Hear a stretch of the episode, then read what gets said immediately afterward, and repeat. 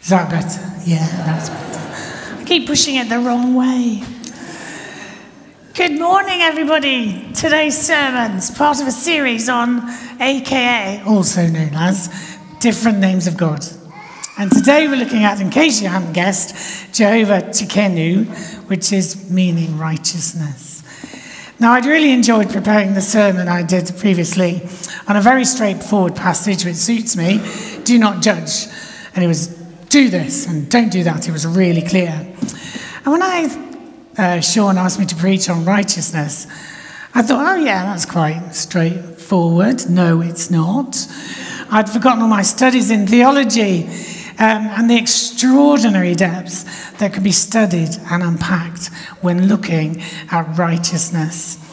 In fact, according to which Google search you use, the word righteousness appears more than 1,000 times in the Old Testament alone, which is more than the word faith.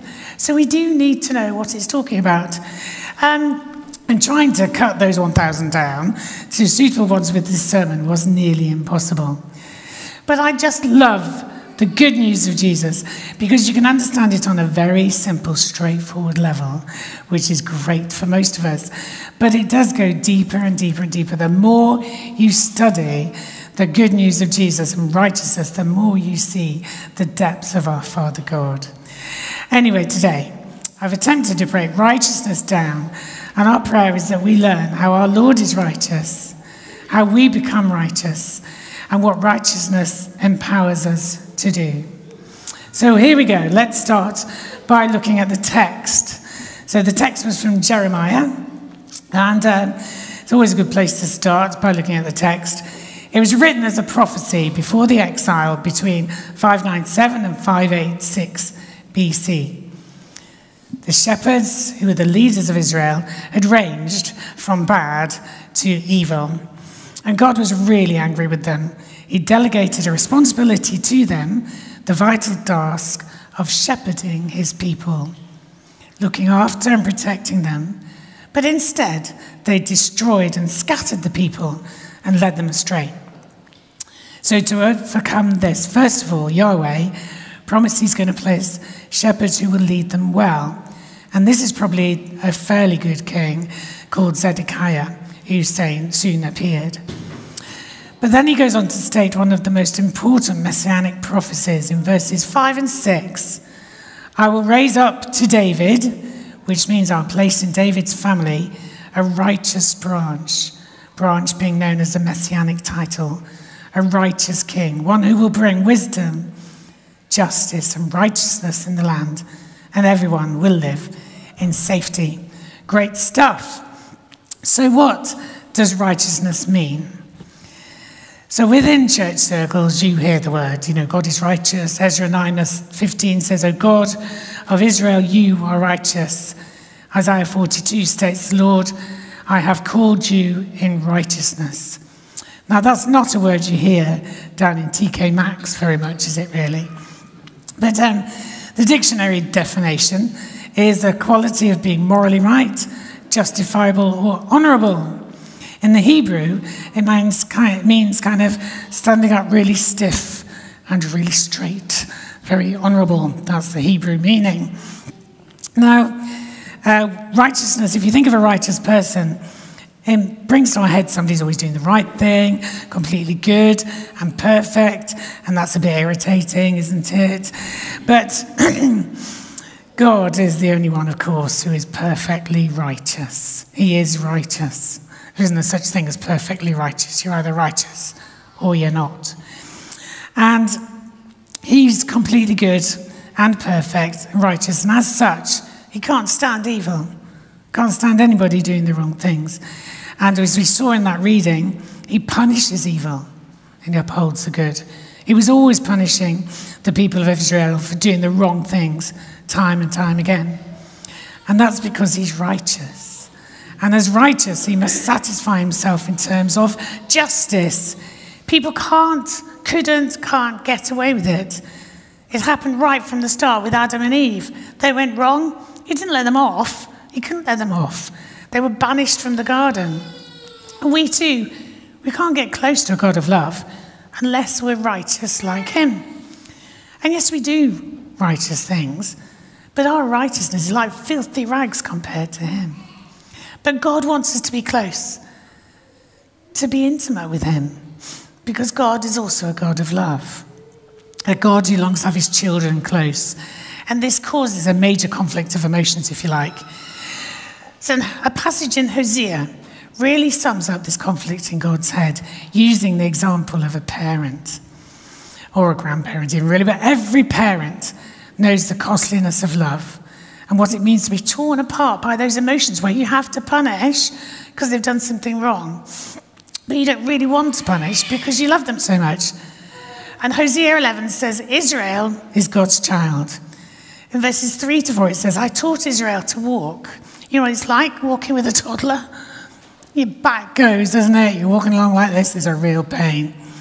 And I picked them up. It says I picked, picked them up by the arms.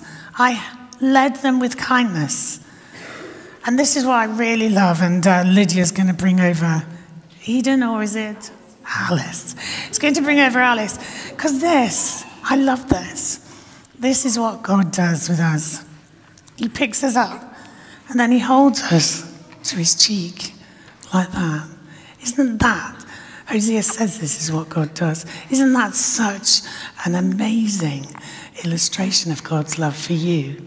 He longs to pick you up and hold you to his cheek. I think I could stay doing this for ages, actually. But you probably wouldn't last that long, would you? Thank you, Lydia. And, but then, this lovely little toddler goes wayward and turns away, therefore has to be punished. But in verses 8 and 9 of Hosea 11, it says, How can I give you up? How can I hand you over? How can I vent my fierce anger on you? My compassion is aroused. I love you. I'm God, not man. I will not come in wrath. So that awful inattention within God, the justice with his righteousness, and yet the compassion of his love. And that unacceptance of sin that God has is the bit people forget when they're thinking about God not allowing people into heaven. They think he's a God of love. Of course, he'll allow everybody. It'll be fine. God's a God of love. He's so compassionate. He is love. He'll let everybody into the kingdom of heaven. But he's just and he's holy and he can't. Um, and it's hard to reconcile and hold in our minds simultaneously the image of God, the judge who must punish evildoers, and the lover who must find a way to forgive them. Yet he is both at the same time. So, how can he satisfy his holy love? How can he save us and satisfy himself? Well, a lot of us know the answer to that, um, which is always the answer in children's church, which is correct Jesus. We have to become righteous. How do we do it? We do it through Jesus. Let's look back at the passage. Yahweh promises he's going to raise up a righteous king. What so far in this sermon series have we had the names of God as? What have been the themes? God is a banner, God is a provider. So we'd expect this one to be God is righteous. But it's not. The name by which he will be called in verse 6 is the Lord our righteousness. The Lord our righteousness. Yahweh Tsidkenu. The king is not just going to be righteous.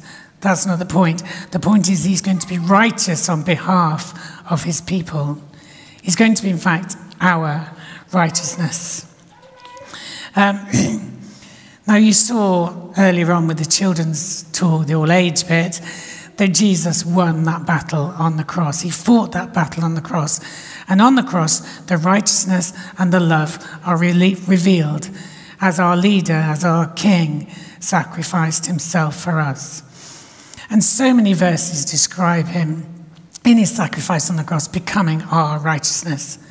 God made him who had no sin to be sin for us, so that in him we might become the righteousness of God, says 2 Corinthians. The righteousness, this righteousness from God comes through faith in Jesus Christ to all who believe. I love this phrase. The cross was God's righteous way of righteousing the unrighteous. The cross was God's righteous way of righteousing the unrighteous. And this righteousness is from God by faith. Have you noticed there's a part we have to play in becoming righteous before God? What do we have to do? We have to make sure we're on the winning side, on the winning team, with the winning army. We're made righteous through having faith in the death of Jesus, as I talked about with Joseph earlier. We don't become good and perfect in our behavior. We just accept by faith we're justified in the sight of God. We're made acceptable in the sight of God. And then we continue to live by faith, sticking close to Him. Is imagine you're trapped somewhere, maybe in prison, maybe somewhere else, and you're offered your freedom on condition that you pay a heavy fine. The promise is real as long as you can pay the fine. But you're miserable and you're trapped in whatever it is. If you can't pay the promise, if you can't pay the money, then the freedom has little relevance to you. But then, if the son of the judge comes down the steps to where you are incarcerated and gives you the money his father has given him to give to you, you do have to accept that money. You do have to take it. You do have to say, take it. And you do have to take it to pay with it. Um, Martin Luther was one of the main figures of the Reformation in the 15th century. And he struggled with this idea of being righteous enough to earn his salvation. And as a monk, he tried so hard, day after day, to live a blameless life. He thought this righteous God would punish unrighteous sinners. And so, despite his good life, he was always fearful he'd not pleased God with his works. But as he was studying this verse, one of these verses, the righteous shall live by faith, it clicked. He got it. And he describes this.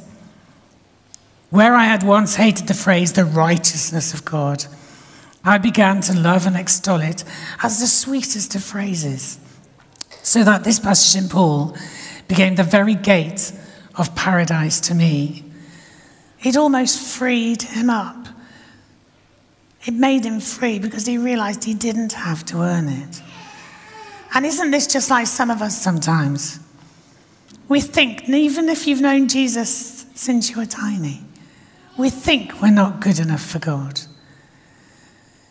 We think he can't possibly want be near me, never mind love me. We sink down and live in shame, and the devil just loves that. It effectively makes you ineffective for the kingdom as we wallow in those past mistakes or moral failures of ours that keep coming back to bite us. The ones that make us think we're not good enough, have to try harder. Come on, if you want to get to heaven, you need to do this, that, and the other. We think we're not worthy to be the follower of Jesus. But let me confirm this loud and clear. You have, when you are dressed in those robes of righteousness, you are now righteous in God's sight. You have been dressed in those robes of righteousness. Isaiah, he has wrapped me with the robes of righteousness.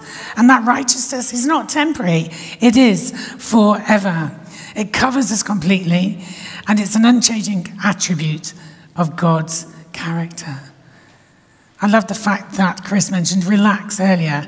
We no longer need to try harder and strive we can just relax, no longer defined by our previous mistakes, but by the righteousness of God. And God actually sees you differently. He sees us with the eyes of Jesus. If anyone is in Christ, if by faith you've accepted him, you are a new creation. The old has gone and the new has come. But you do have to pick up the robe you don't leave it in a bag in your house because you've got it. You actually have to take it out. And by faith, acknowledging that Jesus died for you, you put it the right way. and then you put it on. I've always wanted to be an angel. and know that you are fully loved and accepted forever by our Father because of the sacrifice of his Son. And when we stand, Revelation 7 says, when we stand before God in the final judgment, we will no longer have anything to fear because we've been made righteous by the blood of Jesus. And we can stand dressed in these robes of righteousness given to us by Him. As Revelation 7 says, After this I looked, and before me there was a great multitude standing before the throne and before the Lamb. They were wearing white robes and were holding palm branches in their hands. Amazing. I can't wait for that. I worship this morning, I was like, yes, you, Jesus, are just the best. I can't wait to be in heaven. But we're not there yet. So when we pick up the robe, we also receive his spirit. Now, this is the transforming power God gives to us because now we are righteous. The Spirit of Christ dwells within us, empowering to live a life that reflects Jesus' righteousness. And we need that Spirit in, within us to enable us to live lives that really show the rest of the world that Jesus is righteous, that Jesus can free them. Even as Christians, like I said before, we get trapped in this little melee and for others outside of the church and those who don't yet know Jesus, they are feeling trapped a lot of the time. There's a girl on um, Fox Hill, her mum, and she regularly, she's come to Jesus, but it's not changed a lot. But she keeps ringing me saying, Cheryl, I need more of, I've been so bad, I just need more. And I keep saying, no, you don't. No, you don't. You are clothed with righteousness. I don't use those words, but you are clothed with righteousness. He does it for you.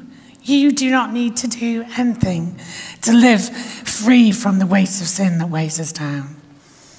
And we need to be ready to tell the world this freedom to those who are trapped without that freedom Jesus really brings. So let's be ready to make this world aware of this Jehovah Tsidkenu. He's not just righteous, he's become our righteousness and through faith in Him, we can live lives worthy of Him, loved and adored, being picked up and held to the cheek of the righteous Creator God of the universe through the righteousness given to us by His Son. So let's stand and ask for His help now for us to do that.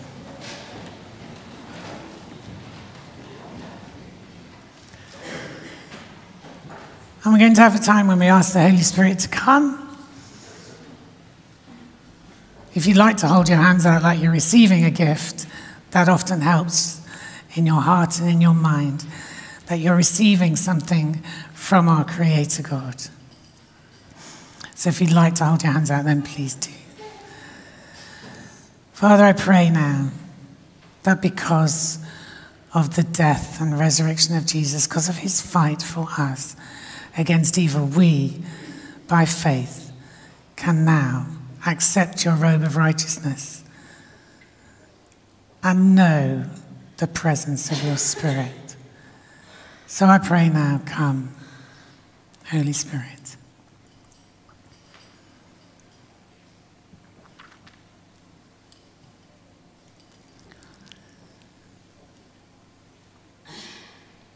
You may feel him in your heart on your hands, in your head, or in your soul.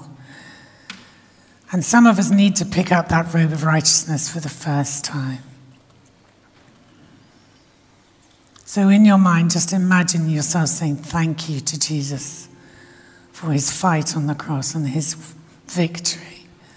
And just imagine placing that robe of righteousness on yourself. And then feel the freedom that brings to your heart and to your mind.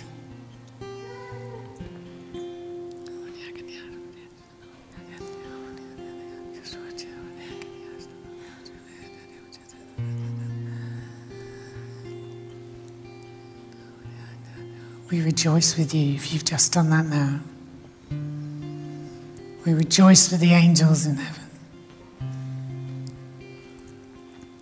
And others of us need to pick up that robe again. Because we've taken it off recently and just left it in a dirty corner. And we've been running around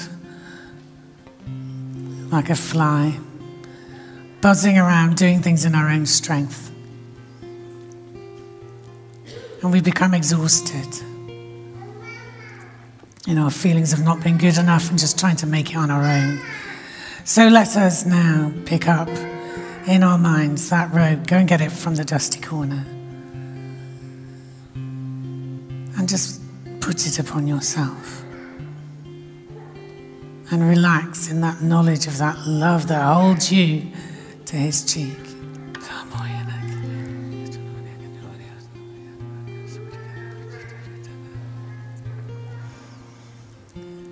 And others need to pick that robe up and remember the enabling power of the Spirit that comes with it. To empower you through the power of that Spirit to show your friends, your parents, your children, your neighbor, your colleague at work, how they too can become free.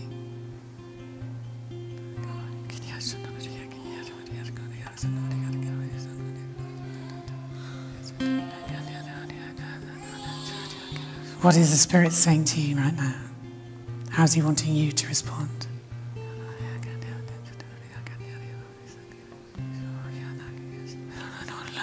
Lord, we thank you for your presence, for your joy that acknowledging your righteousness brings us, for the freedom it brings to our hearts and to our minds and our lives. If you've prayed any of those prayers, or if there's anything you want to bring to Jesus, then please do come out to my right hand side where people can pray with you into the little space here. You can come now, or you can come during the final song. If you have a need of healing or brokenness, or just a challenge that you want to fulfill and you need more of His help, then do come for prayer. More excitingly, if you have put that robe on for the first time, do come and tell me afterwards, or do come and be prayed for as we sing. Don't be shy.